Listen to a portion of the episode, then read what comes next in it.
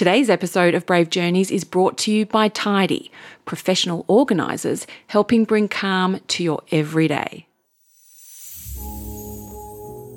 I'm Tammy Faraday, and you're listening to Brave Journeys, the podcast about amazing people who've navigated life's invariable challenges with courage, authenticity, grit, and grace.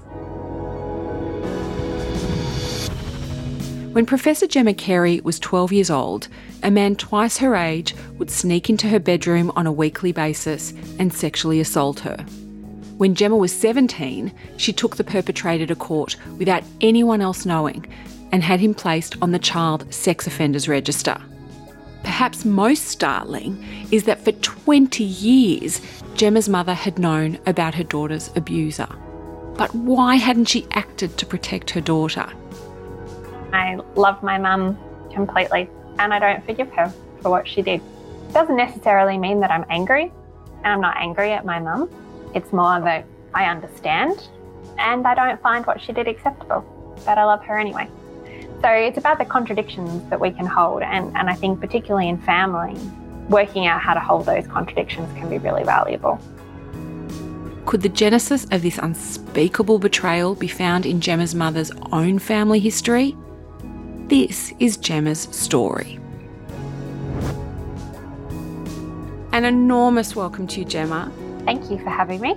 Can you take me back to what it was like to be nestled in a middle class life and be loved, but not loved correctly? That is a very big question. Look, I think what's challenging about it is, and my psychologist has this saying that um, always comes back to me, which is if you've been hit, you know you've been hit. But when you're told that you're loved and you might have all of the privileges of a middle class life, it can be really hard to put your finger on why something doesn't feel right or why you don't feel loved in a family. What was it about the family that you were growing up in that made you feel this disconnect between how you thought you were supposed to feel and cherished and loved and embraced and what didn't make you feel that way? Well, I always felt very alone in my family. And I think that stems from that in the family that I grew up in, you didn't have individual wants or needs. Um, it was more that you needed to bend as the family bent. And to push back against that was seen as emotional or hysterical or being a bad child or being a child that was acting out. And that part might be perhaps more common to people who grew up in all sorts of different families around the idea of as long as you're compliant, you're a good child.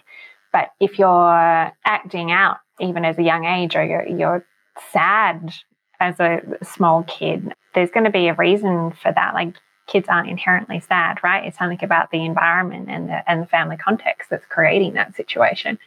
And I think in my family, my parents didn't really want to have to face that. And so they problematized me instead of problematizing a family unit.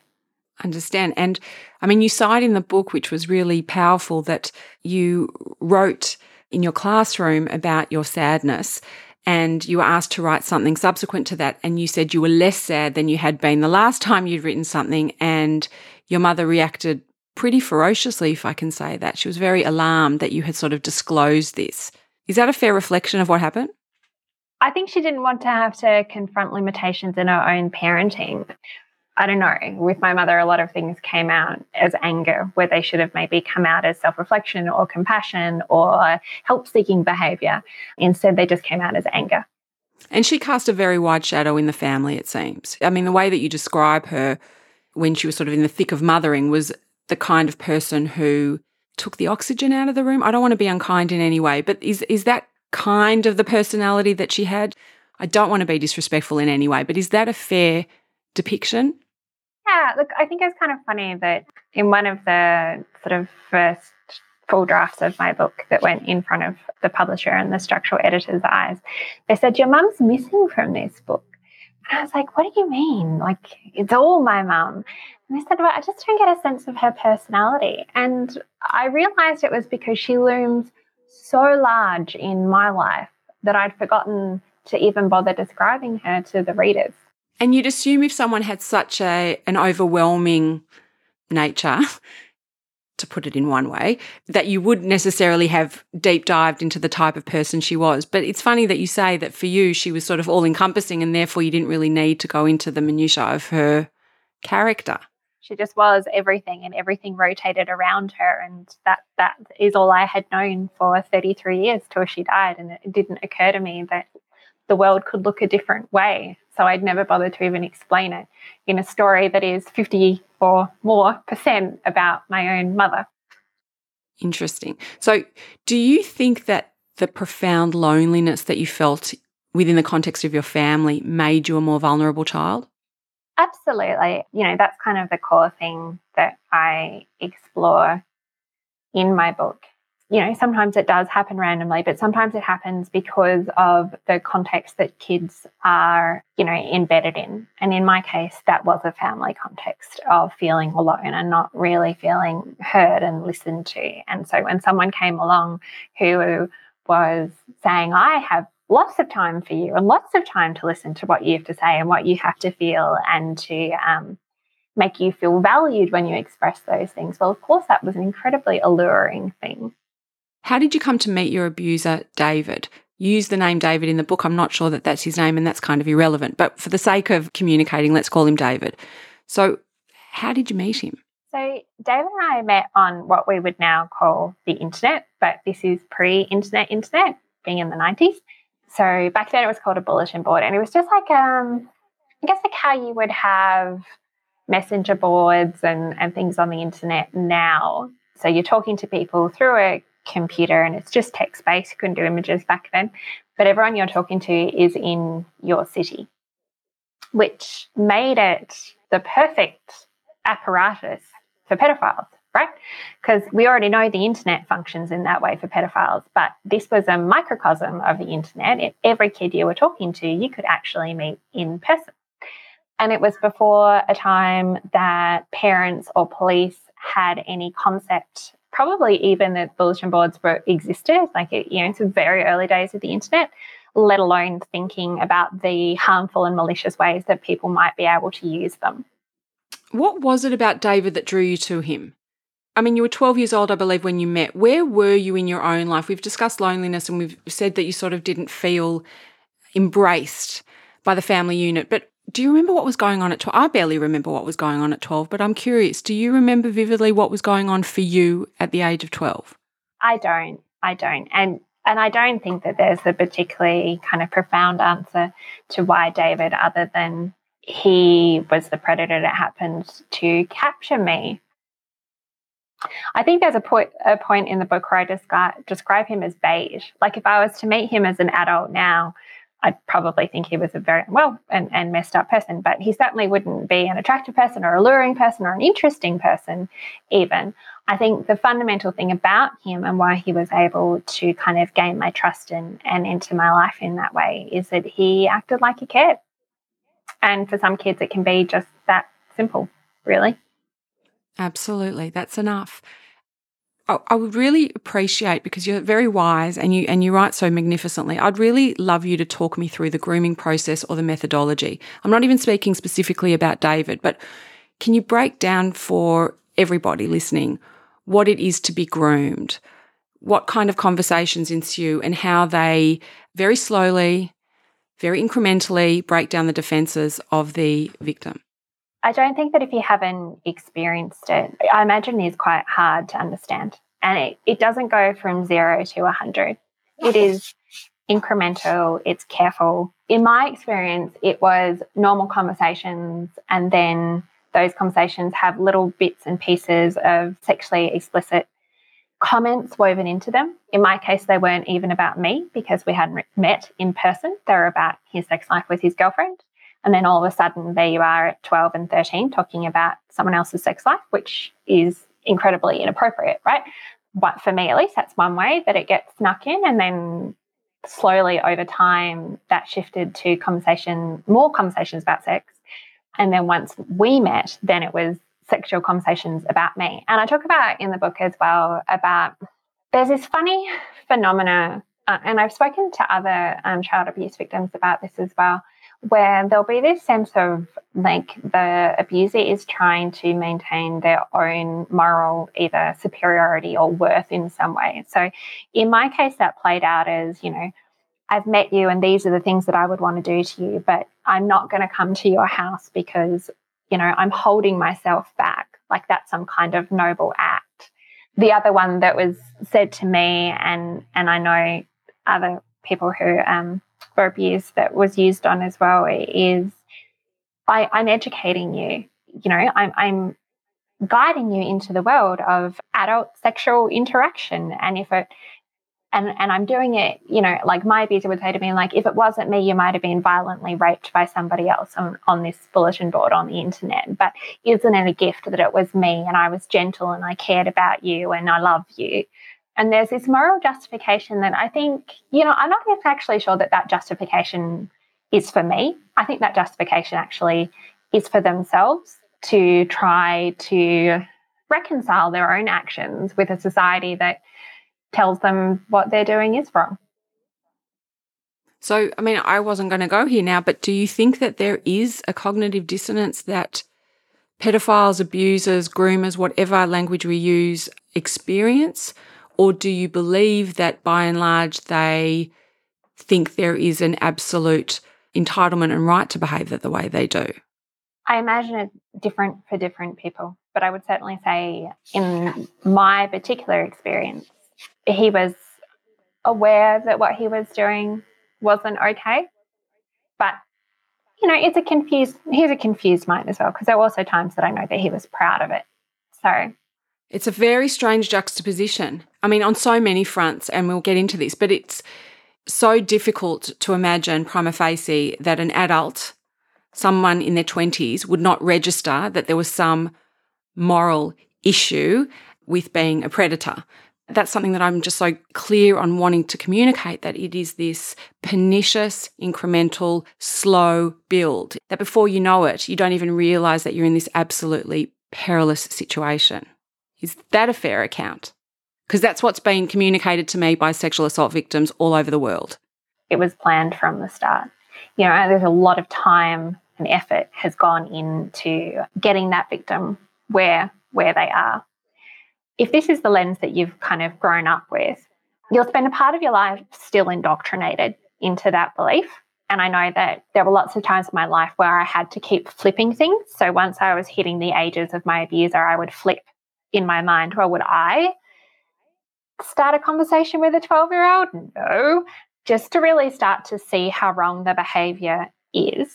But there's this other side about when you have kind of deconstructed that and you've come to terms with like the ways in which you were manipulated and, and that that abuse wasn't just the sexual stuff that took place actually the abuse was everything that happened beforehand and that that is what grooming is you start to see things that other people don't see so i had a situation recently where i was shown something a note that was explaining somebody's interaction a grown man's interaction with a young girl and they had stepped over some lines, and it's not clear exactly what lines were stepped over. But in the note was this statement I just wanted to teach her boundaries. And I saw that statement, and that to me was the biggest red flag imaginable. But I realized that no one else looking at this written material around me could see that. But it's this thing of like like the boundaries. I'm teaching you boundaries, or I'm educating you on sex, or I'm introducing you into the into adult sexual behavior. Like it's this this twisted kind of using, you know, a moral justification for themselves for their actions. And if you don't quite know where it's coming from, you might not switch on to the fact that that is actually classic language of an abuser. Because their modus operandi is to redraw boundaries constantly so that you stop being alarmed when the boundaries change. Yeah, yeah and it just really struck me. Sorry, I'm I'm trying to be sensitive with this because it's an active situation in my life at the moment. Um, probably the first time it really struck me that wasn't a red flag to anybody else who saw it, but to me, I was like, "There's your evidence. There's your evidence that this person is a predator. This is the language of a predator. I've seen it before. I've experienced it before." As a teenager, Jem, you told your parents that you wanted to see a psychologist, something they agreed to, but they never asked you why. Can you account for that? Um, I think it goes along with what is probably common to a lot of people. Um, I'd like to think in this generation it's starting to change. But a lot of families, you know, it sweep things under the rug. Don't want to know about it, don't want to hear about it. So I think my parents are boomers. So they certainly, their own childhoods would have been, you don't talk about it. Doesn't matter what it is, you don't talk about it. Neither of them saw a psychologist in their entire lives. Even as my mum died from cancer, neither of them saw a psychologist. Like it was just not a done thing. And if anything, that's a sign of some kind of weakness that you would seek that kind of professional help. Like self care didn't exist in those terms. I think with each generation, that's sort of being watered down. Okay, so this is why I have the question because if you had said, right, that you'd asked to see a psychologist and they dismissed it out of hand and said you don't need to see one because that was not part of their world or part of their, you know, way of thinking. You don't air your dirty laundry. You certainly don't do it with a professional. See, that I get. What I don't get is that they were supportive of you going, but they never inquired as to why. So for me, perhaps it means that there wasn't a complete aversion to you seeking the support you needed, but there was no inquiry, there was no curiosity about their kid. Did you feel it was fundamentally unsafe to tell your parents about the abuse? I think at the beginning, I felt like I couldn't tell them for because of shame. And then once I like, and also David did a very good job of making sure that I didn't tell them. That's part of grooming. Don't speak about it. Don't speak about it. Only trust me. I'm I'm the person in your life. They're not good to you. I think then there's shame. And then there was also a sense of, I don't think my mum can handle this. I don't think my parents can handle this. And kind of taking on the adult burden of what happened to me as a young child. So it's not that I felt in danger, like if I told them something terrible would happen. It just felt like, I suppose, A, maybe I would be in trouble um, because I was a bad kid. who was always getting herself in trouble. Oh, you got yourself in that situation. Let's blame the victim. I have this line in the book that um, my mother was this person that took every hurt that was ours and made it her own. And that's what I believe that she would have done with this. And, and I felt that even at a really young age, at, you know, probably sort of 14, 15, I started to go, hang on, what has happened here is not right. And I also became very, very shut down. So as my friends around me are starting to kind of experiment with sex, I'm closing off and closing off and going, why am I closing off? Why does this induce terror in me when other people are starting to be exploratory with their sexuality, whereas I was running the opposite course? So that's when I started to sense something was wrong. But there are so many layers, I think, of of unpacking because the other thing about grooming is like, you know, you're 12 years old, you're a kid, your brain is at such a formative age. Like it, I was so deeply manipulated that I actually think that it, it's it took so so many years, like really 20 years, before I completely understood that none of it was actually my fault at all.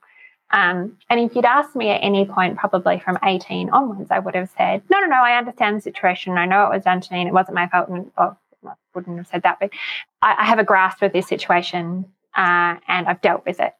And I was wrong, right? Like, and maybe I'm wrong now when I say that I've dealt with it, but I've certainly dealt with it a hell of a lot more than I had at younger ages. And so you're saying that sort of between the ability to recognize that that a wrong was perpetrated, but to actually internalize that mm. can take an awfully long period of time. Like, so I knew what he had done was wrong, but there was part of me that still held myself responsible for it. He would amp that up. Well, you were this kind of kid and you're always going to get into trouble. You're lucky it was me, not somebody violent. Like, you know, that was all in there. Um, right. Like, I think I held some degree of responsibility for it for really for 20 years for and, and other people and i write about this in the book too other people played into that so i'd try and tell them what had happened and they would go it doesn't sound like a very big deal which kind of blows my mind now when I look back on that, that people around me at 16, 17, 18 didn't see this as a big deal. I can't explain that.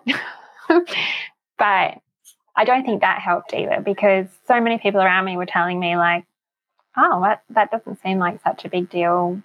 So get over it. It's funny because I was going to say to you in my optimistic way, you know, we've come so far. But then I think yesterday there were marches all over Australia because we haven't come far enough at all. So there's a lot further to go. And um, I hope we're in a place in 2021 would look at a 12 year old girl or boy for that matter who was uh, sexually abused as something heinous, horrific, and something that we would desperately try to heal, not something that needs to be either brushed under the carpet or minimized or relegated to just some sexual experimentation because it's anything but that. And if I get one message across today, that's what I'm very, very clear on. At 17, you do the inconceivable, Gem. And I say that with every ounce of respect. I mean, for those who aren't aware, you have devoted your entire career to alleviating inequality and poverty. And if you see injustice, you feel compelled to do something about it. But to go to court at 17 to take on your abuser without parental support, how? Just how? I have tried for a long time to find an answer to that. I think part of it is the naivety of you. So I didn't know how hard it is to get a successful conviction in any kind of sexual abuse case, really. But keeping in mind, by the time I went to court, it would have been four, three to four years before the last incidents of abuse had happened. I had no witnesses. Then I had um, some email. Uh, they took his computer, so there was probably a bit of evidence in there. But I, I had nothing. Everything was like in my childhood bedroom. you know, there, there was no no witnesses. So I look back on that now and I'm just like, gosh, you know, I'd never try and take that to court now because the chance of a successful conviction is so slim. So part of it I think is naivety. Like I, I went into that at 17 going, this was a huge injustice. You stole my childhood. I'm living repercussions of it now. And I some extent I had a sense that I probably would always have some repercussions from his actions. I wanted to make sure he never did it to anybody else because I do know of other girls that he abused. And I wanted to make sure that it was stopped. I just didn't have the the life wisdom to realize what I was up against. And I'm kind of glad that I didn't, right? Because if I did, I probably, like so many women, would have backed away from pressing charges. Something that ultimately had weighty implications for David's life was a deal that you made with the court during the court proceedings which was, if I've got this correct, you'd forego the statutory rape charges and a public court case as long as David pleaded guilty to charges across two time points, namely the start and the end of the abuse, which was over a period of years. Can you explain why to me and why that was so important to you and what you wanted the record to reflect? It was really important to me at the time that it was on the record that I was hunted you know, he chose me online, he groomed me for a period of time before sexual abuse took place. And then it went on for years. And he, I, there were times he left my life and then he would come back and start it all over again. And I wanted that to be reflected that this wasn't a some guy got drunk and not that this would be excusable, but some guy got drunk and abused a child. not okay anyway.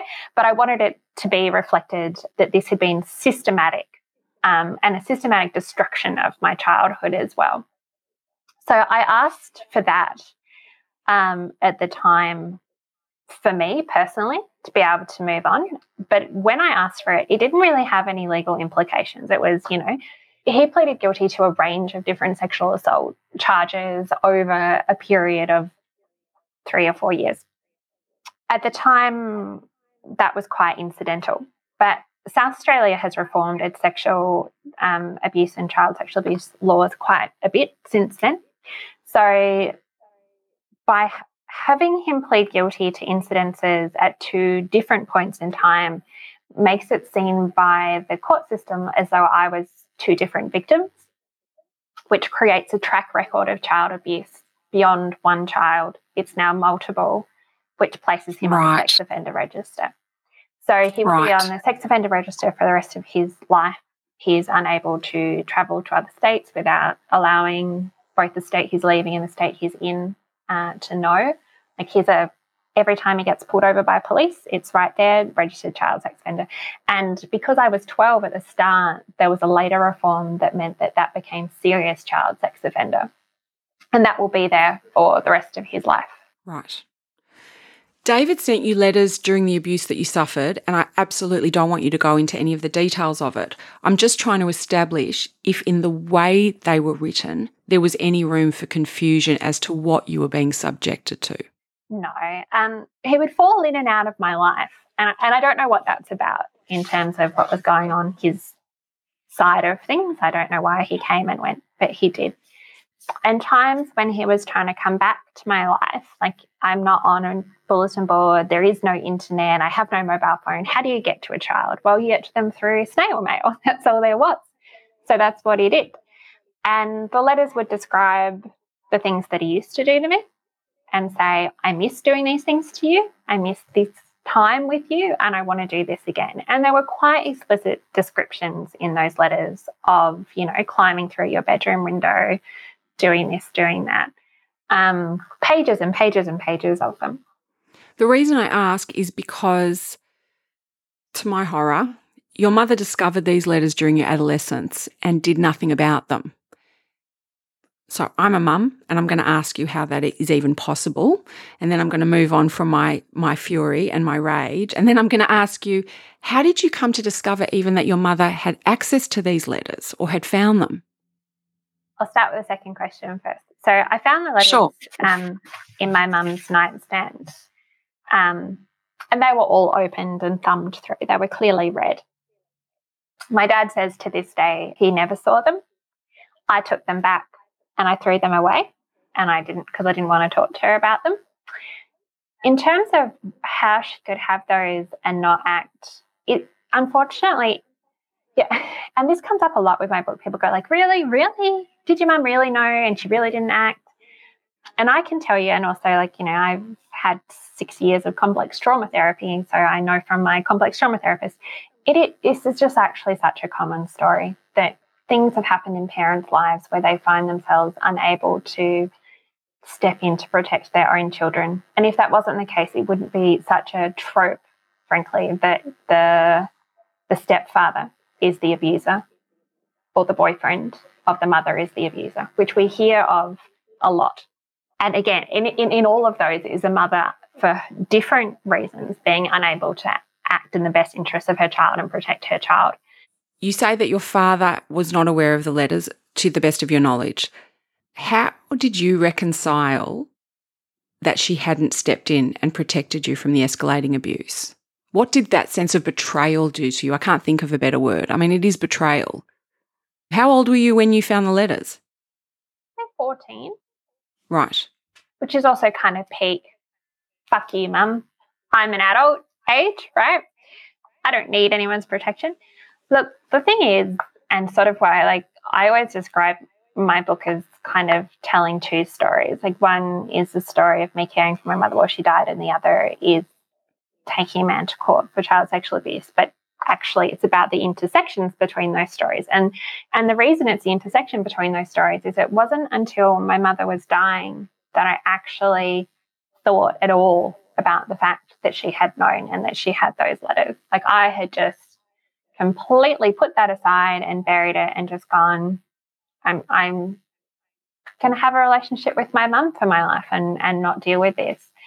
And when she became terminally ill, it's like whatever part of my subconscious was holding that knowledge just went, nah, it's coming to the forefront. You were going to deal with it.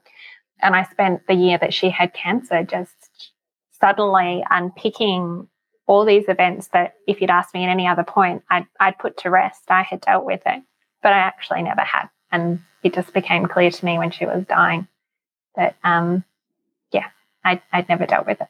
And your psychologist told you that when parents are aware of their children being abused but don't act, it's usually because they've suffered similar abuse. What did you discover, Jem? Yeah, so I did try to find out what might have happened in my mum's life that explained her action or inaction. I never got anything particularly clear. I, I found out things that I think to anybody today, we would say something's happened to this person. So, um, well, after my mother died, I, I brought all of this up with my father and, and, and we did have conversations about it. And he told me things about my mum's life and about their sex life and their relationship that to you and I just go, it just screams of this person is an abuse survivor. Like she's not okay. And I, I would say that to him. I'm like, you do realize what you're describing to me are patterns of somebody who's been abused, somebody who turns the television off in a sex scene, turns television off in any kind of sexual violence on television, cannot talk about sex, all sorts of things like that, more things that I won't talk about. I think to anyone today, we would all get a very strong sense that there must be something there. But he he was genuinely, genuinely surprised and shocked to hear that. And, you know, it's interesting that he, he was able to hold that for a period of time.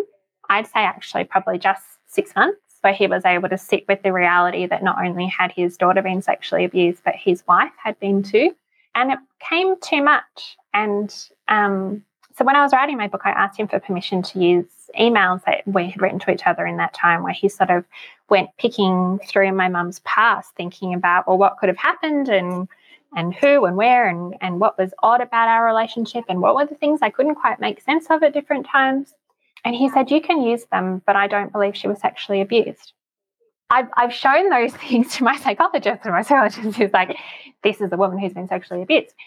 But it, I think it was just too much for him to hold, which I think, you know, is interesting, right? That here I am, I broke everything open. I told him not only was I abused, but his wife was abused. There was just this very small window of time where he could cope with the grief of that, and it closed over. And today, my book is out. We never speak about my abuse. We never, none of it. He will not bring it up. He will not talk about it. He put it straight back under the rug, which really just affirms the fact that I was right when I was 14 and I thought, my parents can't handle this. Well, here I am in my 30s and my parents can't handle it. What have you since learned about intergenerational trauma? Because for me, it was actually such a critical part of your story. Yeah. I mean, so much I've learned. I guess the thing that helped me make sense of what had happened to me was actually to really finally dismantle this kind of construction of I I was a bad child. And I always say, you know, to people that family narrative is so strong that even though I became a professor in my early 30s, own a house, got married, you know, all these things. I've published a book on top of being a professor. I'm still a bad child. I'm still the problematic, over emotional child. Like that narrative cannot be broken. Doesn't matter how much I achieve or overachieve. I'm just amazed. I'm amazed by all that you've achieved and I'm amazed by all the milestones that you've hit, despite what you've endured. It's absolutely remarkable. It is remarkable. So going back to the thank you. Going back to the intergenerational abuse. No, I'm not very good at taking You're welcome.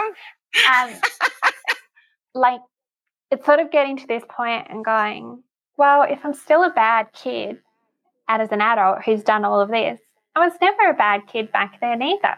I was a vulnerable kid. Well, why was I vulnerable? I was vulnerable because there was something messed up in my family. Well, what was going on in my family? Oh, actually, my mum wasn't okay.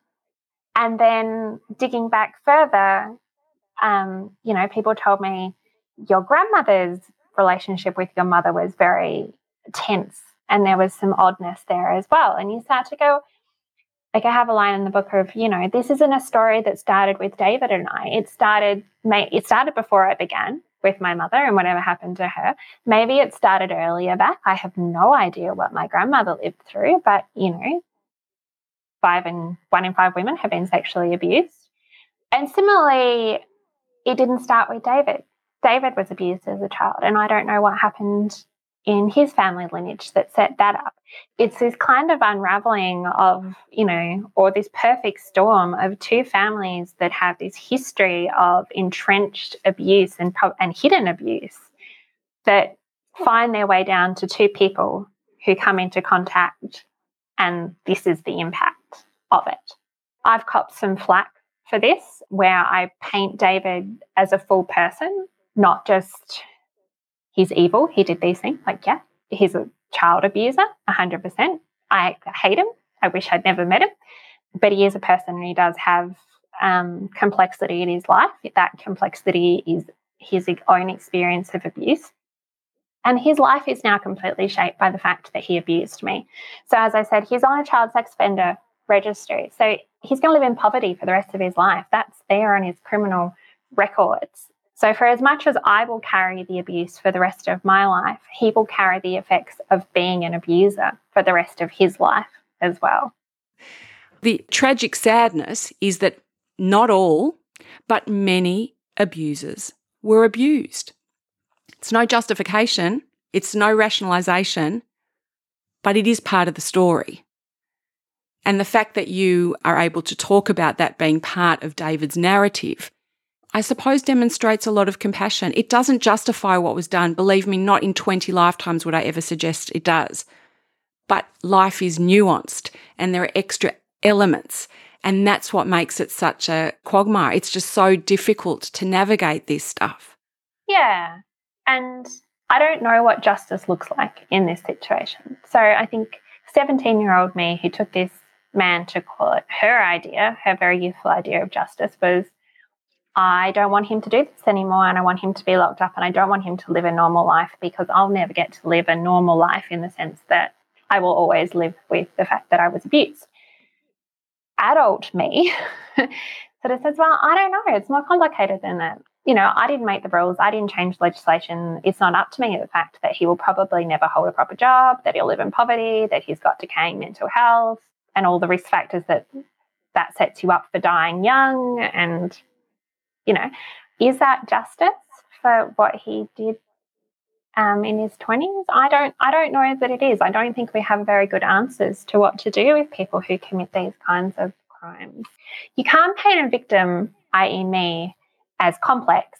And you know here i am. I was set in the path of a predator because of intergenerational tra- trauma that had happened before me and then say well this person is black and white and they're evil and that's the end of it like you that just conceptually makes no sense you have to handle both people with the same kind of nuance and gaze. And if you do that, I don't think it's that David necessarily becomes a sympathetic character. In fact, I gather a lot of people want to throw my book at the wall when they read about David. But it does raise questions about is this the outcome that we want as a society?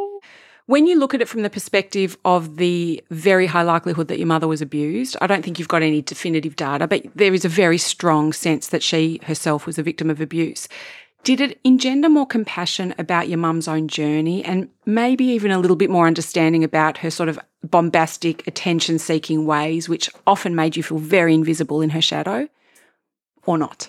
No, it did. And I think, you know, the first half of my book is me sort of unpicking the story of abuse with David, and the second half is me unpicking the story of what happened to my mother. Where I sort of landed with that, because the other thing about my book is that it is all kind of written in real time. So I wrote it as she was dying, and then I wrote the second bit as I was trying to figure out what happened to her. So you're really there alongside me, puzzling through all of these different pieces with me. And what I learned was that your relationship with someone after they've died can actually fundamentally change. Like I, I love my mother more. I miss her more. I, I think I understand her more now than I ever did when she was alive. And sometimes I get caught in this sort of funny paradoxical head loop where I go like I wish you were alive because then you know I could explain all the things I understand about you and we would be closer but I also know that I've only arrived where I've arrived in my relationship with her because she is dead. I understand that. Do you think it may have liberated your mum had she had a chance to disclose to you you certainly chose not to raise having found the letters before she died. And I really, really wanted to know why, because I just thought it's not my life, it's your life. But you're such a curious type and you're so forensic with how you see the world. And I was just wondering, didn't you ache for a candid, honest, accountable chat? Lots of people asked that. Lots of people asked that at the time it was happening um, and she was dying and people that I'd told, and they said, Why don't you ask her? Why don't you ask her? And every time I sat down with her, I mean, two things. One is someone on cancer treatment, she was in psychosis a lot of the time. I might have just got plates hurled at me. Secondly, I genuinely, to this day, I have no regrets because I don't think she could have answered it. I think she would have just said, oh, I don't know what you're talking about and shut it down. I don't remember that and just shut it all down. She never had the kind of emotional capacity to go there. I think that we all hope that when somebody's diagnosed with a terminal illness, that they're going to magically change into the person we always wanted and we'll have all the hard conversations that we thought we would have. And my friend said to me, people die the way they live, Gem. And that's what was really clear in my mum's dying. She died the way she lived, and she was never, ever going to be able to have that conversation. And to try and make her have that conversation in the last months of her life, to me, it felt like I would be taking from her more than I was willing to take. You say in your incredible memoir, trauma rewires the brain, almost changing us from the molecular level up. Traumatic events produce profound and lasting changes in our minds, bodies, nervous systems, and memories. They touch every part of us. They change us. We don't come back the same. We can't. How do you think trauma changed you from the person you may have been to the one you became? Now, you're magnificent. So obviously, I'm not saying that with any pejorative lens, but I, you know, I look at one of my children. I have four children. I look at one of my children in particular, and I have always thought that that particular child is me without the trauma. Like if I could have been made innately and organically as I would have been, that would have been me. So I was just curious, not that you haven't achieved incredible things, because you have, but do you think that fundamentally you would have been different in the absence of that trauma? I think actually what people probably misrecognize is that the success is despite of not because of the trauma. The success is me trying to outrun it to prove that it didn't ruin my life, to be the good child, to be the person who wasn't affected by all of that. I think me without the trauma might actually have had a much quieter life. but I also. I hear ya. You also wrote, which for me was probably one of the biggest take homes of your memoir. You and I actually spoke about this before today. You wrote in a recent Guardian article, and forgive me for quoting you, but you don't have it possibly in front of you, so I, I have to, to provide context. To write a trauma memoir means meeting yourself in the darkness and committing some of that darkness to the page. But it does not necessarily follow that everything we find in that darkness needs to be revealed to others for one's own sake or for the sake of the readers. Crucially, it does not mean that people are entitled to know everything you find there. Trauma writers walk a tricky tightrope our stories must be told. They must be heard, but we cannot tip over the wrong side of the tightrope. This is not trauma porn. Our lives are not here for your voyeurism. And I just wanted to say, I'm so grateful that you wrote that. I recently read a memoir of Alan Davies, who's a very famous British actor and humorist. Alan Davies and, and I, I was, became pen pals over our memoirs, actually, and our treatment by the media. we had the same. Wow. Yeah, because um, there was that That's article. fascinating. Yeah, because it immediately came to my mind when I read that. I thought there was an art, there was a scathing article written about him because he did not want to be forthcoming with the minutiae of the abuse that his father perpetrated against him when his mother died, and I was horrified. I've interviewed many sexual assault victims, and I think my interview style is fairly penetrative, but it's consensually so and permission is always sought and respect is always afforded. And I never, I literally mean never go anywhere the person doesn't want to go. And I can say hand on heart, I have never, ever asked a victim about the specifics of their abuse. And I just think that society has so much to answer for because we live in this world where privacy has almost been completely deconstructed. Completely. Who have we turned into? I mean, I'm not a doctor. I genuinely, though, believe in doing no harm. And we are talking about abuse and we are talking about lifelong impacts and lifelong scars. I might be nothing more than a storyteller, but we also have a duty of care to the subject. And this notion of people being, and your word was so profound, entitled to your most private memories and your most private pain just floors me. So thank you for writing that because people need to know that they do not have access all areas. And just because you have the courage to communicate the horror you've lived through and your lived experience does not give people a right to ask you questions that are just disgraceful. I don't I don't get it. Maybe you you've got more of a handle on it and maybe now that Alan Davies is your pen pal you can give me some more insight, but sitting where I'm sitting I don't get it. I mean, I think Alan and I had exactly the same experiences, which is why we ended up writing to each other, which was being asked by the media things that lie beyond the memoir that we'd chosen not to write about. And so he had that terrible story. I had my phone number given out to radio listeners by a radio station. No. I had, no. Yeah, I was asked to produce court documents proving the conviction by another media outlet. Like I finished that piece that you read out by saying, like, I asked for this. I wrote the trauma memoir, just like the woman who wore the short skirt asked to be raped. Well, actually, no, we didn't. You know, the point of a trauma memoir, the point of this is to show people you can survive it, to help them unpack and understand their trauma and intergenerational trauma. I wrote a book that I needed to read as a teenager and in my 20s. And the actual details of who did what to whom, when, and where are completely and utterly beside the point. If it was up to me, there would be even less of them in the book. There are a few in there, and that is because of publishers wanting them in there. I tip my hat to Davies for re- absolutely refusing to talk about it. I got caught on live radio and didn't know what to do and said a few things I wish I hadn't said. It's not just about me and it's not just about Davies in the sense that like we talk, we wrote memoirs there's a certain amount of exposure that we kind of have opened the door to because of that. When you really hack into trauma survivors for more details, what you're communicating to everybody else who maybe doesn't want to write a memoir is, well, it's not safe because look what happened to Alan Davies and he's a famous comedian, and look what happened to Gemma Carey and she's a professor. If they're not safe, I'm not safe. So for me, it's like, yeah, it's bullshit to do it. It's not the point but also you're making it harder for other victims, and that's not okay.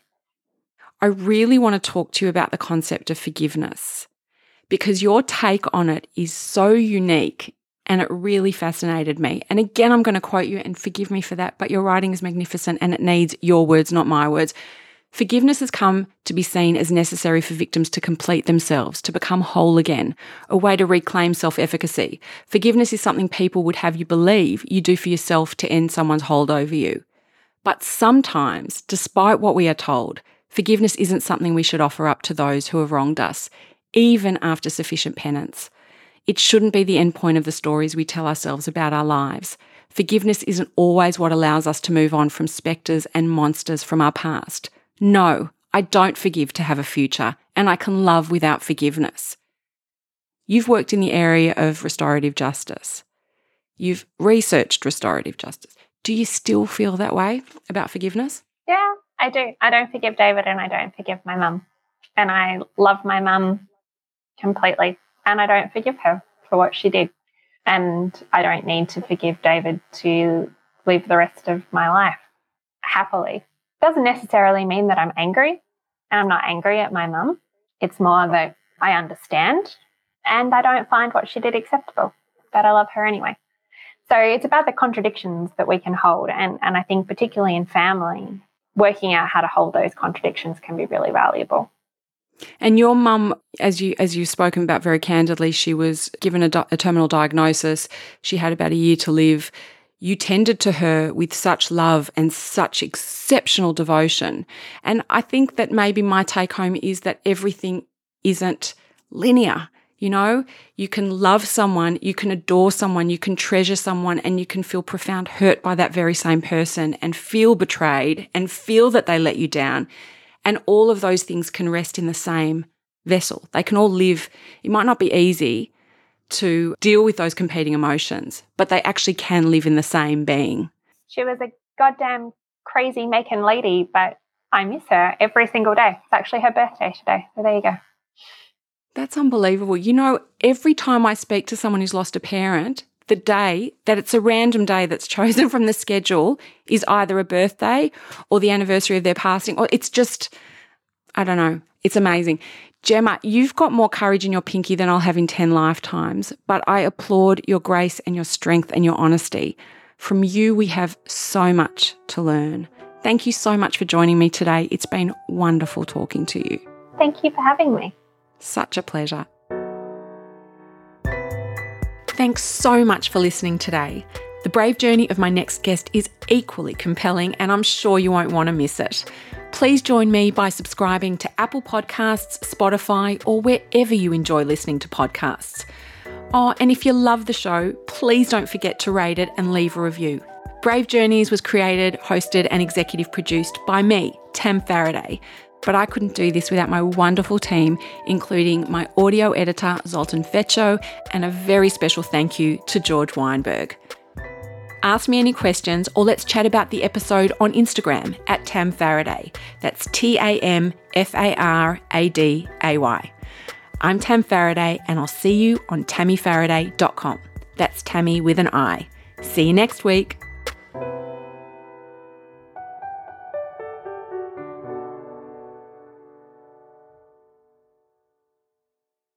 Today's episode of Brave Journeys was brought to you by Tidy, professional organisers helping bring calm to your everyday.